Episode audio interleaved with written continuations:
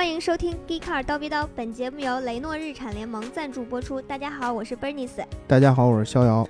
大家好，我是 James。大家好，我是刘娇妮。在这期节目开始之前呢，我要先跟大家说一下我们这个今天这个聊节目的状态啊。前方高能预警，节目预警，节目质量预警。我们昨天呢，因为是公司团建，所以我们整个公司一大杆子人出去喝大酒去了，导致今天我们下午这个节目刚才已经录了一半了，但是越想越觉得这录的效果对，不行，重来。所以呢，大家如果这次觉得我们这节目就是磕磕碰碰啊，或者说嘴瓢什么的，大家就不要这个再太苛刻我们了啊！来，先练习一下嘴皮子。来，咱们一人说一句，我开始啊。一棵柳树扭一扭，两棵柳树扭两扭，三棵柳树扭三扭，四棵柳树扭四扭，五棵扭。到了，你看还是错在你这儿，看看，而且你昨天都没喝酒。对，你昨天都没喝酒，本来应该是你状态最好的时候。那我不是陪大家熬夜了吗？对吧？啊，这都算呀，大家都没熬夜是吗？今天大老师不在啊。对，我觉得大老师不在有一个好处是什么呢？就是我们终于不用再聊特斯拉了。对。我曾经以为这个建文和伯尼斯两个人是这个死硬特吹，事实上没想到，其实只有大老师一个人才是死硬特吹。没有大老师的时候，我们可以特别痛快的不聊特斯拉。没错，对，但是有大老师，我们就想，今儿还是聊聊特斯拉吧。大老师曾经给我说过一句话，就是你不聊特斯拉，你能聊什么呢？你们啊，就是受迫于大老师的淫威。对，尤其是上周大老师直接就把我们给挤跑了，对吧？所以我们决定这次大老师为什么不在？我先跟大家预告一下，大老师现在在北京市某三甲医院的这个 ICU 病房里躺着呢。这个礼拜能不能出院还是个问题，所以呢，我决定我们以后呢，可能就是这套路了，每周聊话题之前先打一架，打到住院，然后剩下的人聊另外的话题。这就跟我们在非洲大草原上争夺交配权一样，胜者为王。我跟你们说啊，下次如果形象生动，对，如果发现我没在，那肯定就是大老师背后两三刀把我给捅进医院了啊、我可能又过两三刀，对，我可能过什么一两个月才出现，那大老师就下手忒狠了啊、那你们可能就听一两个月的特斯拉，希望大家有个心理准备啊。所以呢，我们今天其实有两位极吹，就是极力的特吹。怎么叫极力的特吹呢？你这不爱听了啊。不管怎么样，反正我们今天就是要聊吉利啊！先念评论。上念两期的评论吧，先念一下那个 Model Y 的评论。匠心子然说，当我进入 Model 3驾驶室的时候，踩下电门的那一瞬间，我就被种草了。这是一台特别有魅力的车。以后换车的话肯定是会考虑的，但是我是刚刚换车没多久，不知道 Model 3国产以后价格能下探到多少钱呢？是不是国产以后也会有国家补贴呢？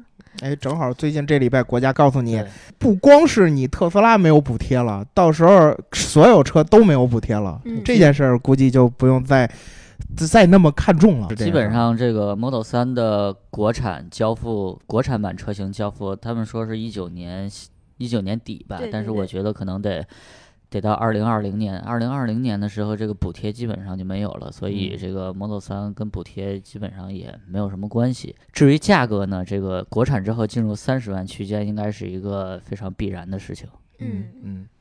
30万这个价格其实还是挺让人高兴的哈。又要开始吹，又要吹啊！你想想住在 ICU 的大老师啊，你要去陪他吗？对，我不一定因为你是女生就不对你下手啊。行，那我们上期的这个节目的评论呢，主要是聊这个车机系统的。关于这个节目的评论不是特别多，但是大家对大白老师的呼唤倒是很强烈哈。这个大白老师，我告诉大家一下，他虽然没有进 ICU， 但是他因为需要回上海，所以就没来。我还是很欢迎大白老师的，对吧？我只是，毕竟他不是特吹，对，我只是对大老姚有点意见。肖哥这个。敌我阵营分得特别清、对，当然了，我跟大白我们什么关系对吧？行，那要不然我们就直接进入到今天的正题吧。对对、今天要聊的呢，就是吉利，就是也就是刚刚发生的事儿，还不到一天呢。就是吉利跟奔驰组建了一个合资公司，他们两个将共同去运营这个 Smart 这个公司。纠正你一下啊，不是和奔驰成立合资公司，是和戴姆勒。嗯，还是让我们建文同学仔细的把这个事儿给大家展开一下吧。对，介绍一下关键的信息。对，得嘞，终于。我存在感终于要出来了。请开始你的表演。哎，吉利呢，就在今天的话，吉利和戴姆勒宣布说，双方成立一个合资的公司，然后一起运营 Smart 这个品牌。嗯，就是具体的话，合资的公司会设在中国，但是具体是哪个地方，暂时还没有透露。嗯，双方各持股的50%。嗯，然后 Smart 会全转成电动。嗯，对，抛弃原有的智能电动车，对，智能电动车。嗯，然后具体来说的话，是由戴姆勒负责车型的设计啊，然后吉利会负责技术方面的研发。对，负责这个官方说法是负责这个研发和生产的推进。对，然后会在2022年投放市场。OK， 然后销往全球。对，是布局中国。然后着眼全球。这个2022年是他们宣布预计在2022年投放新一代的这个纯电智能汽车。然后投放之前呢，它还会继续在法国的两个工厂生产现有的 Smart 车型。对，大概就是这样了。对，哦对，还有一个信息点就是 Smart 以后不只会生产这款车型，未来的。按照官方的说法是，未来的产品阵营还计划扩展到快速增长的紧凑级别车型细分市场。那也就是说会像 Mini Countryman、Clubman 这种车型。嗯，就是肯定会越做越大嘛。嗯，所以这件事儿我还是按照咱们的套路，我先来展开一下，然后听各位老师回头喷我啊。嗯。这个我觉得 Smart 其实这个品牌对于我来说，我还真是认认真真的想过成为它的车主。嗯，因为曾经有一款车特别打动我，就是我在车展上看到的这一代的 Smart 的博拉布斯版。这个博拉布斯版，它当时这个全名呢叫博拉布斯 TaylorMade Smart for Two。这个版本呢，大家可以去看看照片啊。首先颜色特别骚，就那种荧光绿，然后什么那种 baby blue，然后死亡芭比粉，就这种颜色。关键是这种颜色之下呢，藏的是一颗 0.9T 的发动机，它竟然还能就是缩火，也就是我们所谓的放炮。哎，你想想这一个小车这么暴力，就有点那种，不知道你们看没看过一个电影，它这个应该叫这个杀手娃娃。哎，头号玩家里边就有这个，最终打死那个反派那个大恐龙的那个东西啊，对，那个小娃娃，就这么个东西，对，所以它会给你带来极大的反差感。哎，不是你做 Smart 里面其实也有极大的反差感，我确实，而且你能抵消掉那个涡轮的那个。对，而且呢，说实话啊，Smart 这车，你别看我这么大体重，这么大的块儿，坐进去之后，我真的没有觉得局促。这点我相信真正做过 Smart 的人会发现，其实它内部空间并不小。然后其次呢是，说实话啊，这辆车本身它从诞生的时候，它就是一个很有噱头的东西。它是一个，就是它其实是它并不是这个 small。和这个 art 这么，它是 Swatch，Swatch 是那个瑞士的钟表品牌，和戴姆勒合作的这个车，它其实就是一个当时这很有一个联名款，哎，对，联名款这么一个时尚标签的这么一款车，对，哎，所以呢，就是它的诞生让大家对于这个整个这个小型城市轿车有了一个新的认识，毕竟那会儿21世纪刚开始，从98年到现在嘛，21世纪的这种过渡期，这种百年的欧洲老城需要有一点新的气息，所以诞生的这个车。它所以那会儿就是还是一个很现象级的东西。对，我来从这个产品的角度来说说 Smart 究竟是一个什么样的品牌啊？嗯，这个现在大家能看到的这个在比如说在我们北京路上跑的 Smart， 基本上就是这个两门的这个版本，还有一个新出的四门的版本，就是 Smart for Two 和 Smart for Four。这辆车呢，我开过，然后也开过上一代的这个 Smart。总体来说啊，这个驾驶虽然车是非常小，非常好停车，然后操控也非常灵活，但其实这个车开起来呢，因为受限于成本啊，其实这个车的这个驾驶的感受，其实没有大家想象中那么好。尤其是上一代那个搭载什么 AMT 变速箱的那个 Smart， 真的开起来简直是灾难级别的表现，真的，你别笑，可以这么说，完全就是灾难级别的表现。然后呢，这个新一代的 Smart 它变速箱换成了一个双离合，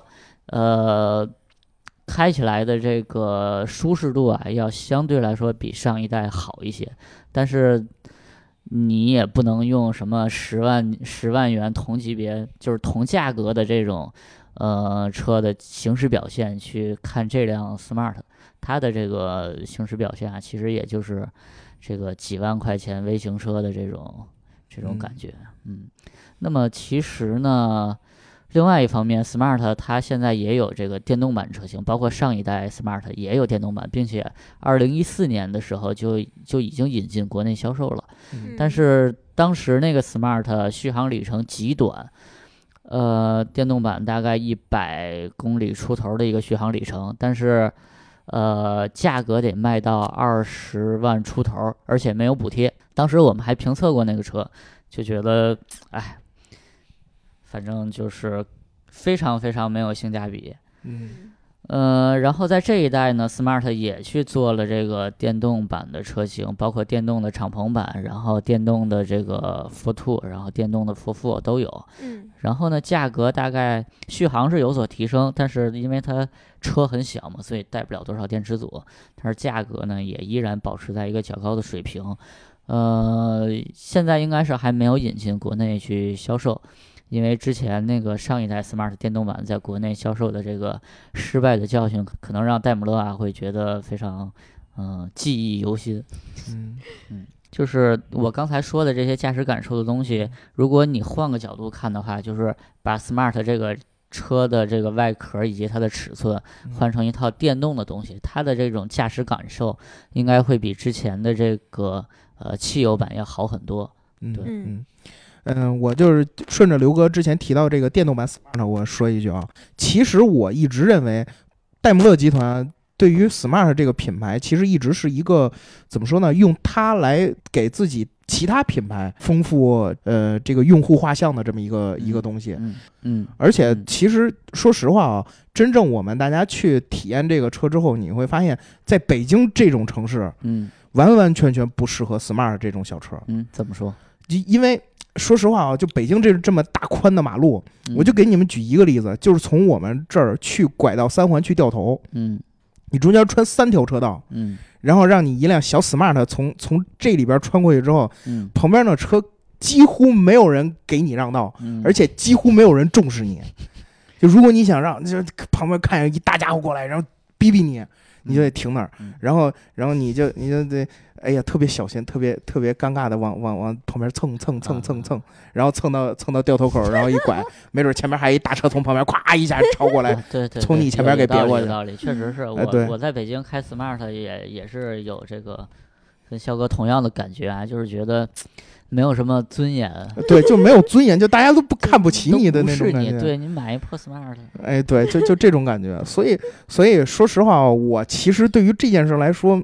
你说这个吉利收购，不是说收购啊，就是这合资公司，然后去推出这辆车呢，我知道它的目的是什么，它其实就是跟以前的这些，就其实也有一丁丁点儿像这个吉利和沃尔沃的关系，就是它其实吉利收购了戴姆勒的很多股份之后，它其实也想从戴姆勒身上获得一定红利，然后这个红利呢，就其实就是戴姆勒出一定资源，然后。他出一定资源，然后大家一起做一个东西，这其实就很像沃尔沃和吉利一起做的领克，嗯，对吧？嗯，这个你刚才说这个 Smart 这车啊，在路上开着其实没什么这个尊严，但是这个品牌其实还是有一定的这种品牌价值的，嗯，对。但是另外一方面呢，现在这个 Smart 品牌是处于一个比较亏损的一个状态，对吧？嗯，对。从戴姆勒的角度出发，我看到的消息啊，嗯 ，Smart 现在每年给戴姆勒亏5亿到7亿欧元，嗯，嗯，这5亿到7亿欧元对于戴姆勒这种集团来说，这种大的股份制集团来说，嗯，这个项目一定是要寻求出路的，嗯。如果说，与其你把它卖给一个那种其他的品牌，就这牌跟你没关系了，嗯，你倒不如你去想想，哎，你能寻求一个让它在盘活的这么一个状态。这其实是一个很聪明的办法，对，所以我觉得这是双方特别好的一点。但是呢，我看到报道呢，又大家其实很多人都拿这件事儿去对比长城和宝马一起合作电动版的 Mini， 嗯，但是我觉得其实 Smart 在产品力上，嗯，要比 Mini 要差不少，就是在品牌力上也差不少，嗯，至于大家愿不愿意去接受一个电动版的 Smart， 嗯，或者说老的 Smart 这种拥趸，或者因为也是有相当一部分人是比较喜欢 Smart 这个品牌的，到时候变成了纯电品牌，而且还要像建文说的扩张到紧凑级这种车型，那这个会不会对于两边其实都不是一个特别好的吸引力？就是大家可能想着我与其买你一电动 Smart， 不如去买电动 Mini。嗯，然后或者说我既然是 Smart 拥趸，结果你现在把 Smart 给我变成一个完全不是我想象的那样，嗯，那我还会不会买你？其实我就想到一个例子，就是萨博之于北汽，哦，这种感觉，明白了。所以我也有一定道理吧，嗯，但是我还是怎么说呢？我其实还挺。嗯，我其实还是觉得这次吉利和戴姆勒的这个操作啊，还是一个相对来说比较好的一种，就是很骚是吧？对对，而且就像刚才建文说的，这个产品啊，它会扩大到这个紧凑级的这个级别，其实也说明这双方想的也挺明白的，就是不会把这个Smart 这个东西再重新的给它局限在这个小车里面。对，就是没有，可能大家都觉得 Smart 如果不做小车了，开始越做越大了，是不是一种这个不尊重传统的表现？但是其实我们也可以看到，像什么 Mini 啊，它都开始做 SUV 了，然后也开始越做越大了。那你说它尊重传统吗？我觉得，在现在这种挺变革的时代，我们没有必要太去尊重传统。对，就像比如说像 Polestar 之前是有这么好的这种运动的基因，那你现在把它变成一个纯高端的这种电动车品牌，算不算这个违背传统？我觉得其实也不算。据听说路特斯还要做 SUV。对啊，对啊，这个就是商业社会里面很正常的一种表现。而且吉利把它收过来之后，你看它旗下有这么多的品牌，然后有这个 CMA 这个平台。我完全可以基于 CMA 做这个更大尺寸的 Smart， 对吧？然后但是对于它的这个研发成本来说，会得到非常有效的控制。哎，其实我发现啊，这个怎么说呢？这让我特别有一种自豪感，在于什么？就是吉利的这一波操作是相当于是。哎，我现在技术很丰富，我可以给你输出东西了。对，我而且输出的对象竟然是从戴姆勒那边。你要知道，我作为一个没吹，那你这个东西其实是我一直认为梅赛德斯奔驰或者说整个戴姆勒一直是技术输出者，就没想到他现在这次变成了一个接受者。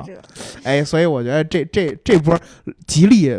确实是我作为一个极吹家没，我觉得真是挺好的，我特别喜欢这件事儿。我刚才也看到一个文章啊，就是说这个吉利和 Smart 的这个渊源其实并不是最近才开始的，而是开始于大概10几年前。就当时这个当时就是国内这种微型车价格开始下探。然后呢，吉利就想去做一个比较有品质的一个微型车，但是他自己好像没有这种微型车的这种平台。然后呢，他就想说能不能去找这个 Smart 去谈一下合作，就是把 Smart 这个平台这个转到吉利这边我们来用，但是当时好像价格就没谈拢，所以就没做成。但是这个其实对于从技术角度啊，对于小型车这种微型车来说，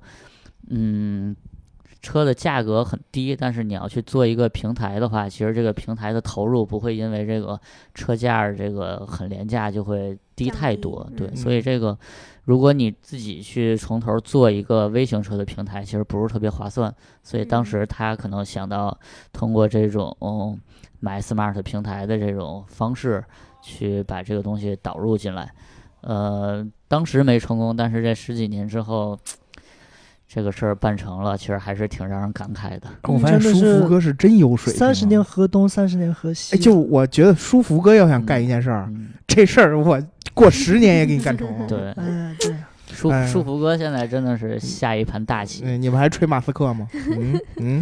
其实你看他现在就是我有一个非常好的这个模块化架构平台，对，然后我的各方面，比如说像动力总成，像这个车载互联啊，什么智能驾驶啊，这块我都有非常现成的这种模块化的东西。那我需要做的其实就是不断的去把这些东西去复用。移植过来。对，那我可能找一些可能现在过得不是那么好，但是还是有一定品牌价值的这种品牌，对，把这些东西，把我的这些这个内核的东西，然后再加上这个品牌的这个外衣，给它一包。确实，我发现这个舒服哥玩这手玩的真是太棒了。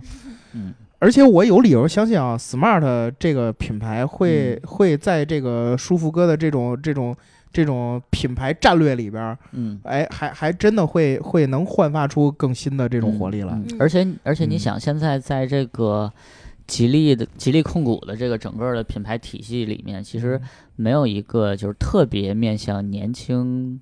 非常年轻的这个人的品牌，领克不算吗？领克其实它还是有一些这种潮流前卫在里面，它还是价格相对来说中端一些吧。但是缺少一个，比如说像这种10万元级别，但是又特别有逼格的这种品牌。那其实 Smart 是真符合。你看路特斯和 Polestar， 其实它是补充自己的这种运动的基因。对，那这么说，我觉得这个吉利集团有可能以后变成什么通用啊，什么大众啊，这种感觉，可以成为大众这种对吧感觉的吧？对，就是大型的托拉斯，垄断了从这个小型入门级电动车，一直到最高端的 Polestar 这种100多万的电动车的这整个这一套，再包括吉利集团自己还有很多。自己的什么帝豪啊什么之类这一套去进行补充，对，你甚至可以发现。终究有一天，你想买的所有车型、所有级别，你都能去吉利集团的目录里面去翻到这相对应的。对，这我觉得舒服哥是真的很厉害。现在去做这些品牌的这种积累，其实就是为以后打一个基础。反正这个刚才啊，这些就是我们。对于这件事儿的一个解读吧，算是，毕竟今天这个状态不好，是吧？对，我们也不想聊的太多。这个大老师还在 ICU 里边没出来，所以呢也没法，也没人出来喷我们这事儿。我们就是两个急吹在这儿自嗨，对吧？和谐，对，这俩特吹呢，鉴于之前大老师住院了，所以就没有办法，也不敢太放肆，对吧？对，妹子 force 比妹子幼啊，对，别太放肆，没什么用啊。OK， 那最后再来过一下嘴皮子吧。好嘞，还是我来。